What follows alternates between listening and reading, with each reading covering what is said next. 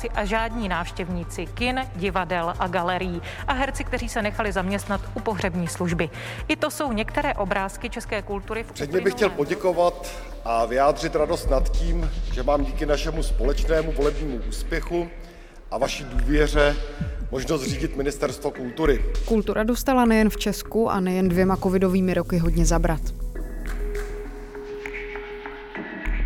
Ve chvíli, kdy se zdálo, že pandemie už je u konce, přišly další krize v podobě té inflační, energetické a taky válka na Ukrajině. Jak z toho ven? Jak pomoct sektoru, ale hlavně těm, kteří v odvětví pracují?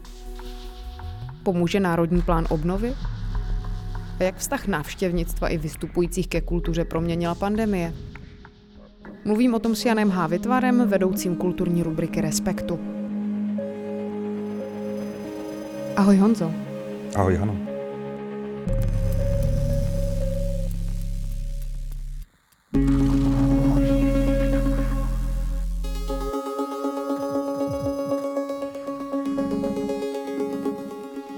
V textu v aktuálním Respektu se věnuješ situaci v kultuře. Situaci v kultuře obecně, která vlastně je docela nepříznivá a zdá se být ještě horší než kdy dřív, horší než byla ty dva covidové roky. A vlastně i když se třeba na debatě, jak v kultuře tvořit udržitelně, všichni panelisté a panelistka, včetně teda ministra kultury Martina Baxy, shodli na tom, že kultura je tím pojítkem společnosti, jedinečným prostorem pro dialog nebo pro posun myšlení a podobně, tak vlastně z toho, jak se kultuře daří a jak je třeba státem podporovaná, to zas až tak úplně nevypadá. Nebo to tomu třeba asi úplně neodpovídá. Nezdá se, a třeba mě opravíš, že by vlastně vláda v celku takhle vnímala. No, uh, já si myslím, že, že nastává taková doba, kdy kdy tyhle ty debaty už jako přestávají dávat trochu smysl. My jsme se v posledních letech naučili, že vlastně ten kulturní sektor měl takovou hroznou radost toho, že si s ním někdo jako povídá. Jo. Tu scénu to jako tak jako trochu uklidnilo a místo demonstrací prostě před magistrátem nebo před ministerstvem kultury tak jako vidíme panelové debaty. Jo. A já si myslím, že bych to z těch panelových debat zase pře- přesunul k těm demonstracím, protože to povídání fakt eh, povídat si můžou jako hodiny a hodiny, ale jde o to, co se s tím má dít a nic se neděje. Mně z toho tvýho textu vlastně vyvstávají takový dvě témata nebo dva směry, kterými bych se tady chtěla ubírat. A jeden je ten, že ta kultura je vlastně taková popelka, jako ty v tom textu popisuješ. K tomu se dostaneme a to si, to si rozvedem. A druhý je ten, jaký prožíváme. Jaká je teď ta situace? Víme, že kultura je v úpadku, že je blbě financovaná, že potřebuje v kontextu všech možných krizí, ať už to je inflační krize, nebo energetická krize, nebo krize papíru, nebo válka na Ukrajině, pomoc a tak dále. Co ses dozvěděl, když jsi zjišťoval, jak je na tom teď česká kultura? No, já jsem právě jako vlastně byl dost překvapený, jak, jak, jak jako ty lidi na tom jsou špatně. Já jsem oslovil asi 30 institucí, eh, od eh, galerií, muzeí přes eh, nakladatelství až hlavně po divadla a hudební kluby, vlastně v jaký jsou teď situaci, kdy po tom dvouletým covidovém šetření, kdy vlastně všichni šli do mínusu, protože neměli žádný publikum, neměli se vlastně opřít o jaký jako zdroje svých financí, tak přišla doba, kdy jako jim e, zároveň obrovským způsobem rostou náklady na režii, co se týč, týč, týká hlavně divadel e, a klubů, kdy prostě jako fakt režie e, třeba Národního divadla jako stoupla z 30 milionů na 80 e, jenom prostě na vytopení je, je, jeho budov. Eh, což jako jsou fakt dramatický nárůsty a zároveň jakoby ubývá publikum, který začíná šetřit, protože taky prostě jim rostou energie a do toho ještě inflace. Takže tenhle ten souběh vlastně vytváří takový jako opravdu dost eh, nebezpečný eh, takový guláš, jako takový krizový guláš. No a teď jde o to, co s tím dělat a samozřejmě sektor je, jeden je nezávislý a druhý je, dejme tomu, veřejný nebo podporovaný z veřejných peněz. No tak tomu nezávislému sektoru se daří jako velmi, velmi špatně a může s tím něco dělat. Může zvedat vstupný, může eh, zvedat eh, ceny knížek a doufat, že to publikum se tomu nějak přizpůsobí, může dělat populárnější kusy a vydávat. A tak ten jako sektor je na tom špatně, to víme dlouhodobě, může žádat o nějaký granty a tak tak. No ale pak je ten veřejný sektor, kde jsme si vždycky mysleli, že ten je proti tomu jako nezávislýmu zajištěný, jo? že i když prostě bude Národnímu divadlu stoupat ceny za energie, no tak ten stát je tady od toho, když to je jeho příspěvková organizace, aby mu to prostě doplatil, vyrovnal a nějakým způsobem ho udržel nad vodou. No a co se nestalo, a já jsem z toho opravdu jako dost šokovaný, tak prostě ministerstvo kultury, respektive minister kultury Martin Baxa otevřeně říká, že ti příspěvkovým organizacím tyhle ty ztráty dorovnávat nebude. Rozhodně ne v plný výši a tady jsme najednou v situaci, ve které jsme opravdu ještě nikdy nebyli, protože když si člověk jenom vezme, jede třeba kolem Národního divadla nebo jede třeba kolem Veletržního paláce Národní galerie a uvědomí si, že prostě třeba ten palác Národní galerie, který vždycky představoval zhruba asi 60, jenom provoz toho Veletržního paláce vždycky představoval zhruba 50-60% celého, celých nákladů, který ta Národní galerie spoliká. Tak v tom Veletržním paláci jako vlastně dneska nic moc vidět jako není, výstavy se nekonají, protože na ně Národní galerie nemá peníze.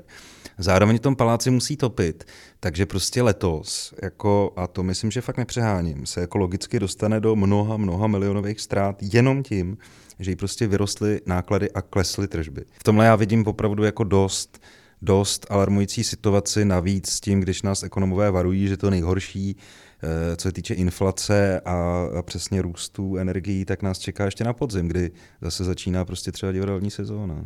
Eh, měl jsem docela dobrý jediný vlastně při psaní toho textu pocit eh, z pražského magistrátu, respektive eh, z radní pro kulturu eh, Hany Třeštíkový, která se právě snaží vlastně furt dorovnávat těm příspěvkovým organizacím města rozpočty a rozhodně nepočítá s tím, že, že, by, že by jim řekla, že prostě na to nemá peníze, ať si je seberou někde jinde, když oni ani ze zákona vlastně nemůžou. My se tady furt bavíme o číslech a vlastně se mi skoro chci zeptat, proč pořád posuzujeme kulturu jako něco, co se dá snadno kvantifikovat a monetizovat a podobně, vzhledem k tomu, že jsme si tady vlastně na začátku vyjmenovali, že to je pojítko společnosti a jedinečný prostor, ale pojďme u toho ještě na chvilku zůstat. Proč vlastně to prostě ministerstvo nedoplatí? No, protože ministerstvo tvrdí, že na to nemá, jako ministerstvo škrtá, kde, kde se dá.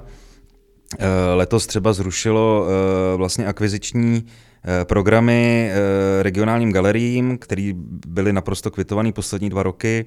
Eh, díky těmu akvizičnímu programu se podařilo do, do krajských galerií a, a prostě regionálních galerií sehnat spoustu vlastně děl od moderních a současných mladých třeba i umělců, Eh, což je obrovský pokrok a za to fakt jakoby ministerstvo zasluhuje velký dík, že tohle to vlastně vytvořilo.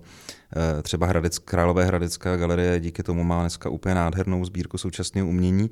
No, ale teď to zrušilo, teď to prostě škrtlo a asi příští rok to bude škrtlý taky.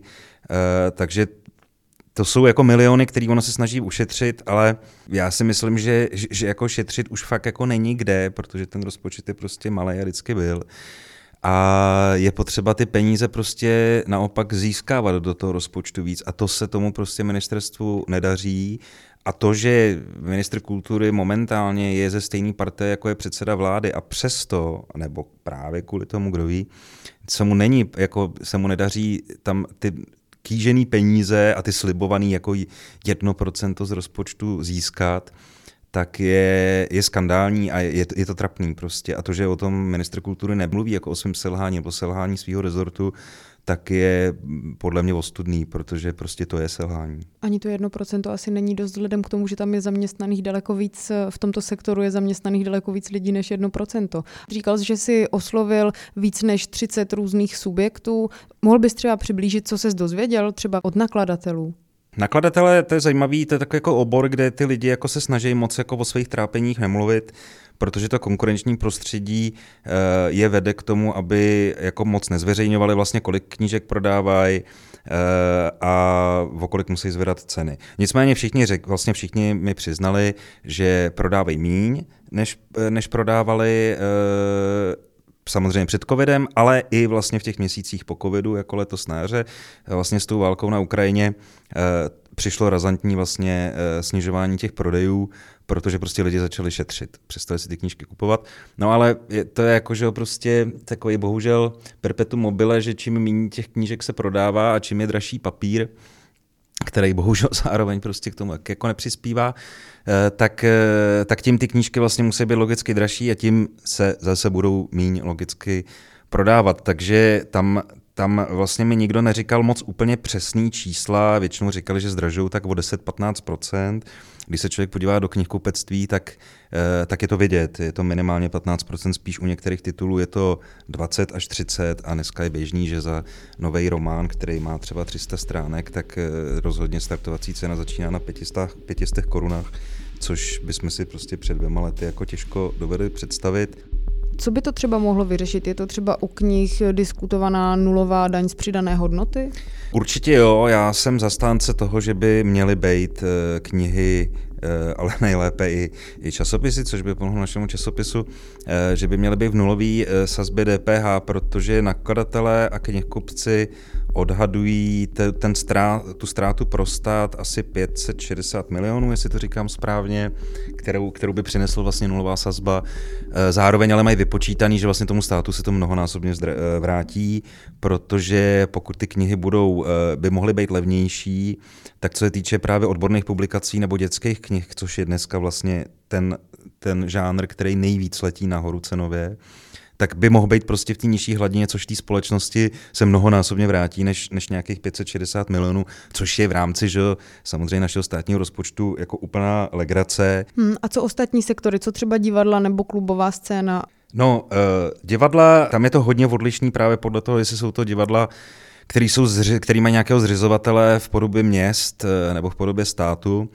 Eh, kde, eh, kde ty města jako se snaží ty divadla eh, furt držet nad vodou a na, jako většina těch divadel z regionu tak mě dávala zpětnou vazbu, že vlastně díky těm zřizovatelům minimálně letos nemusí zdražovat vstupný a a minimálně letos nevidějí, že by e, přicházel nějaký pokles publika, ale všichni se bojí toho, co přijde právě na podzim a všichni se bojí toho, co bude příští rok, jestli ty zřizovatelé nebudou muset e, na nich, nebo nebudou chtít spíš, než muset na nich šetřit.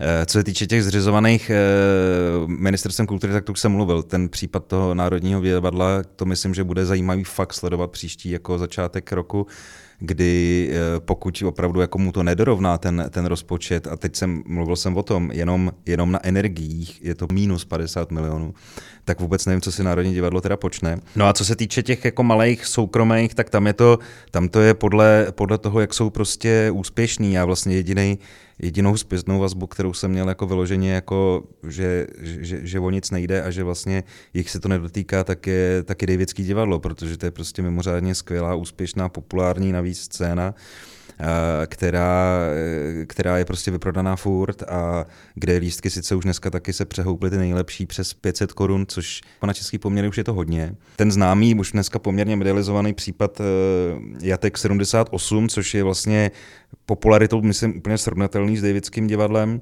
Eh, žánrově to je samozřejmě jiný divadlo, ale jako hodně populární, tím, že také nemá svého zřizovatelu a jede čistě jenom vlastně Eh, samo na sebe s tím, že nějaký procenta, eh, asi 20-30, jakoby bere z nějakých veřejných grantů a, a, a sponzorských smluv. Nepřeháněj, mám to tam potvrzený z, z řady vnitřních zdrojů, eh, že, že opravdu nevědí, jestli na podzim ještě budou hrát protože tam nejde jenom o to, že nebudou mít na ty energie, ale tam jde hlavně o to, že oni nemají na lidi, protože mají smlouvy Eh, s těma svýma prostě zaměstnancema, že jo, eh, který jsou, jak už to v kultuře bývá, prostě hodně otevřený, takže se jim fakt může stát, že prostě na podzim nebudou mít na ty, na ty lidi, s kterými spolupracují a ty lidi prostě půjdou někam jinam. Jak tomu třeba může pomoct nerůst? Nebo dá se to vyřešit právě nerůstem, třeba tím, že nebudou různé scény zahrnovat do svých repertoárů nová představení. Ale jako budou... v některých případech určitě brněnský hadivadlo vlastně s tím přišlo díky Ivanovi Burajovi, svým uměleckému šéfovi, jako vlastně s konceptem který nastavilo už jako vlastně loňskou už teď sezónu. Jako je to vlastně hrozně zajímavý jako gesto, no, že prostě ne, když neudělají povinný čtyři inscenace nebo pět inscenací, které by měly podle nastavení vlastně grantů a, a rozpočtu z města, který mají jakožto městská organizace brněnská, eh, se vlastně musí splnit tuhle tu povinnost, aby měli každý rok 4 až 5 inscenací, tak oni prostě řekli, že ne, protože když to neudělají, tak vlastně ušetří jako mnoha set tisíc a můžou je vrhnout na vylepšování vlastně toho stavícího repertoáru a nějakého reinterpretování eh, těch jednotlivých divadelních kusů, takže vlastně divák nejde po druhý na něco, co už viděl, ale vlastně jde na něco jakoby jiného a zajímavým způsobem zpestřeného. Eh, myslím si, že tohle bylo odvážný gesto, protože taky to město mohlo říct, že jste nesplnili prostě naše zadání a my vám prostě už žádný rozpočet nedáme. E, nestalo se to, vlastně to město nějak jako s tím souhlasilo. Myslím si, že po tomhle tom vzoru dneska bude řada divadel a bohužel asi i, i nuceně, protože již několikrát zmíněný Národní divadlo, pokud bude mít ten rozpočet opravdu nastavený takhle, že vlastně do příštího roku bude vstupovat s, jako s hlubokou, hlubokou ztrátou, no tak prostě na ty nové představení mít nebude. Jo? A jak si to oni budou muset řešit a s tím plněním, neplněním, to, to už je jakoby velká výzva.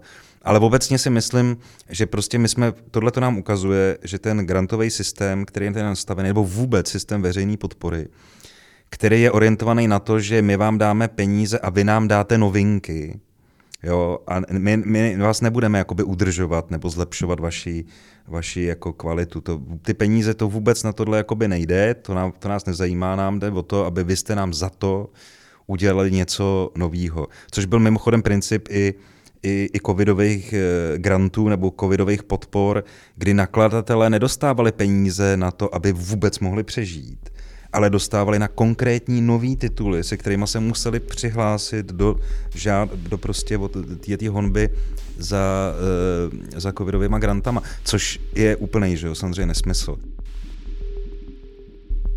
Co hudba? Hudba tam se taky trošku rozevírají docela dost nůžky mezi vlastně klubama, který dosáhnou na nějakou podporu z Ministerstva kultury letos dostalo z celé republiky eh, podporu 8 nebo 9 klubů.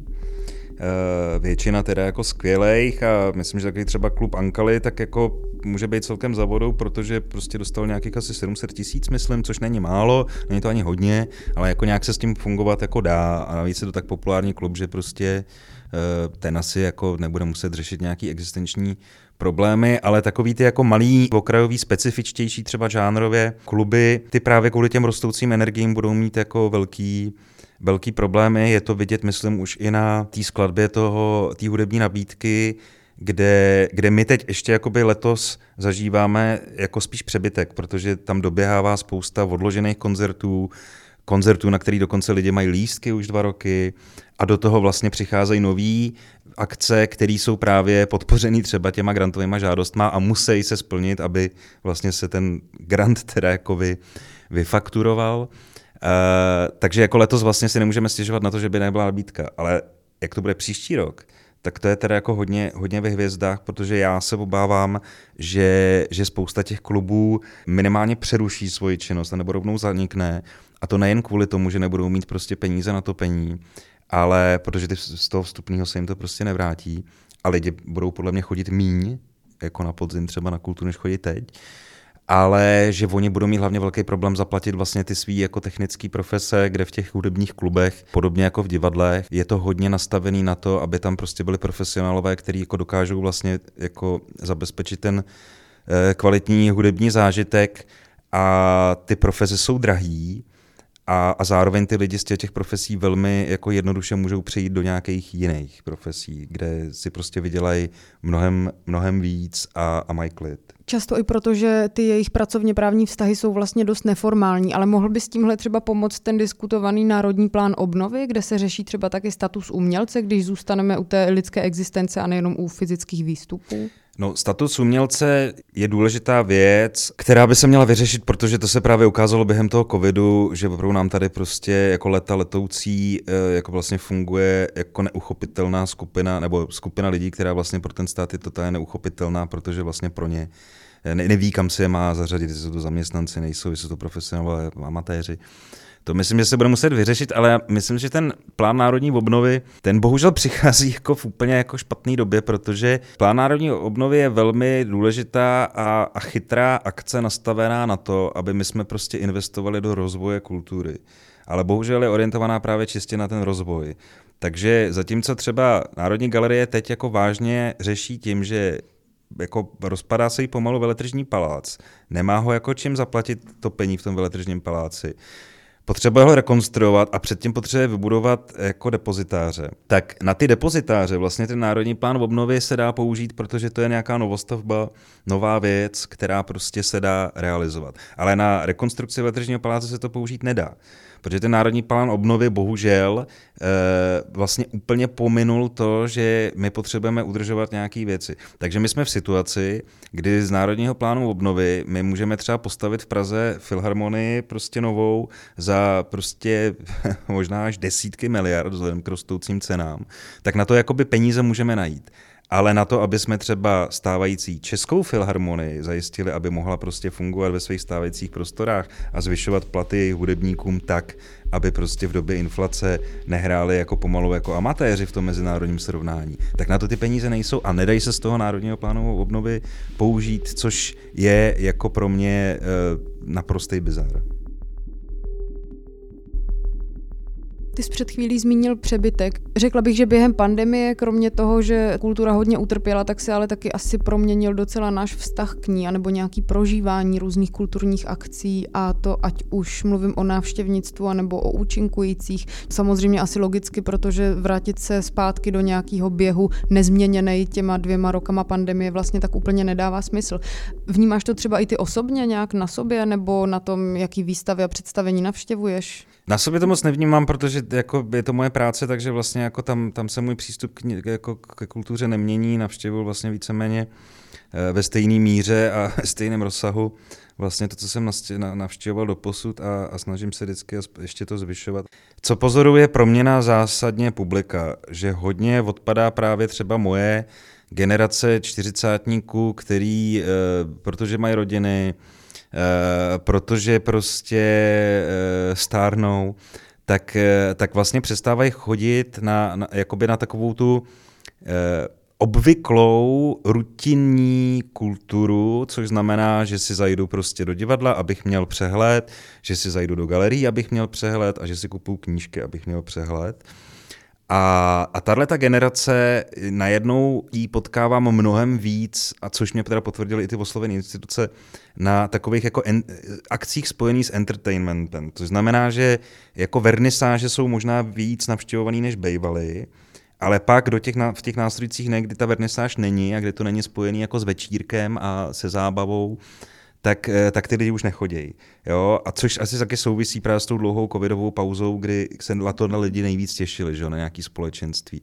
Takže tohle to se hodně proměňuje a, a ta mladá generace e, si mnohem e, víc vybírá a není pro ní, na rozdíl od mojí generace, ale nechci generalizovat, ale jako vidím to, vidím to, není pro ní tak automatický právě si udržovat nějaký přehled jenom, aby věděli, co se v té kultuře děje, což znamená třeba v Praze oběhnout každý měsíc těch, dejme tomu, deset institucí a vidět, uh, vidět prostě výstavy.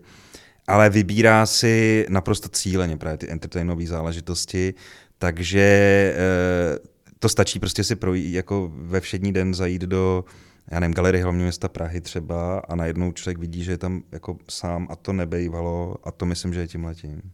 A když je takhle všeho všude hodně a ještě pořád tak nějak jako dojíždíme ty akce, které se za covidu zrušily, Stihneme si třeba jako společnost vůbec uvědomit, že by nám kultura chyběla, kdyby najednou nebyla, kdyby na ní opravdu nebyly peníze v situaci, že stát nemá na to, že by dorovnal rozpočet třeba Národního divadla nebo jiných svých institucí? No tak to si myslím, že si jako všimneme velmi, velmi snadno. Jo, tak ona ta kultura, tak my mluvím, já tady vlastně celou dobu mluvím o nějaký, jako dejme tomu v vysoké kultuře, ale samozřejmě tato situace se dotýká i úplně běžné popkultury, to, že teď jsou vyprodaný jako letní hudební festivaly, tak vůbec nic neznamená, protože mimochodem ty jsou právě jako velmi štědře dotovaný, protože prostě ty jejich promotéři jsou schopní těm uh, lidem, kteří na těch penězích sedí, vysvětlit, že, že, že, že to dělají pro lidi. Uh, tak uh, to ale neznamená, že, že té popkultuře se daří nějak dobře. Jo. Uh, lidi ze soukromého sektoru, který se snaží dělat, já nevím, divadlo na Fidlovačce, třeba jako komedie, prostě zábava, lidi, co provozují muzikály divadla, tak ty říkají, že jsou na tom jako by vlastně úplně stejně, neli hůř, protože tam ty vstupenky vždycky byly o dost vyšší a, a ty lidi prostě začínají eh, šetřit, začínají šetřit ty podnikatele, kteří tam jako chodí. Takže to myslím, že bychom pocítili, nebo že to pocítíme velmi rychle e, zprávy že třeba z české televize o tom, jak bude muset jako razantně šetřit na, na, na svý e, tvorbě, e, tak to taky jako asi pocítí, e, pocítí každý. A e, já myslím, že i kdyby jsme se rok jako tvářili, že se zase tak nic neděje, že v Národním divadle ne, nebyla jediná premiéra, že v Národní galerii není žádná výstava, kromě nějakých dvou stálých expozic, a, a že to nějak jakoby se zlepší, že to vydrží, no tak to je velký omyl, protože prostě tam je problém, že z té kultury, což jsme viděli během covidu už, začnou utíkat ty lidi.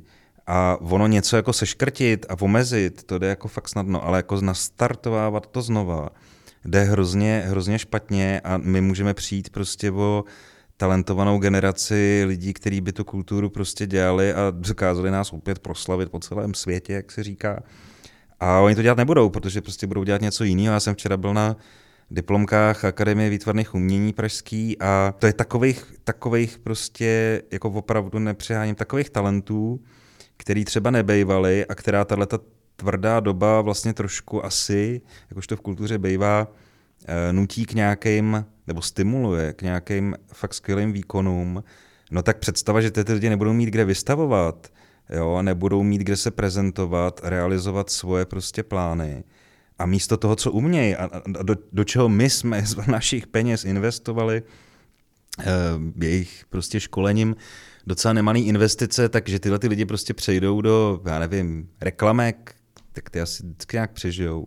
No tak je prostě, to by bylo hrozně smutný a vlastně mi na tom jako stát, to, to vůbec nedává smysl, aby jsme tohleto dělali, protože tím v podstatě jenom jako ty peníze vyhazujeme z oken a, a vytváříme tady nějaký talenty, který, který budou odcházet v lepším případě do ciziny. Tak díky Honzo. Čau. Ahoj.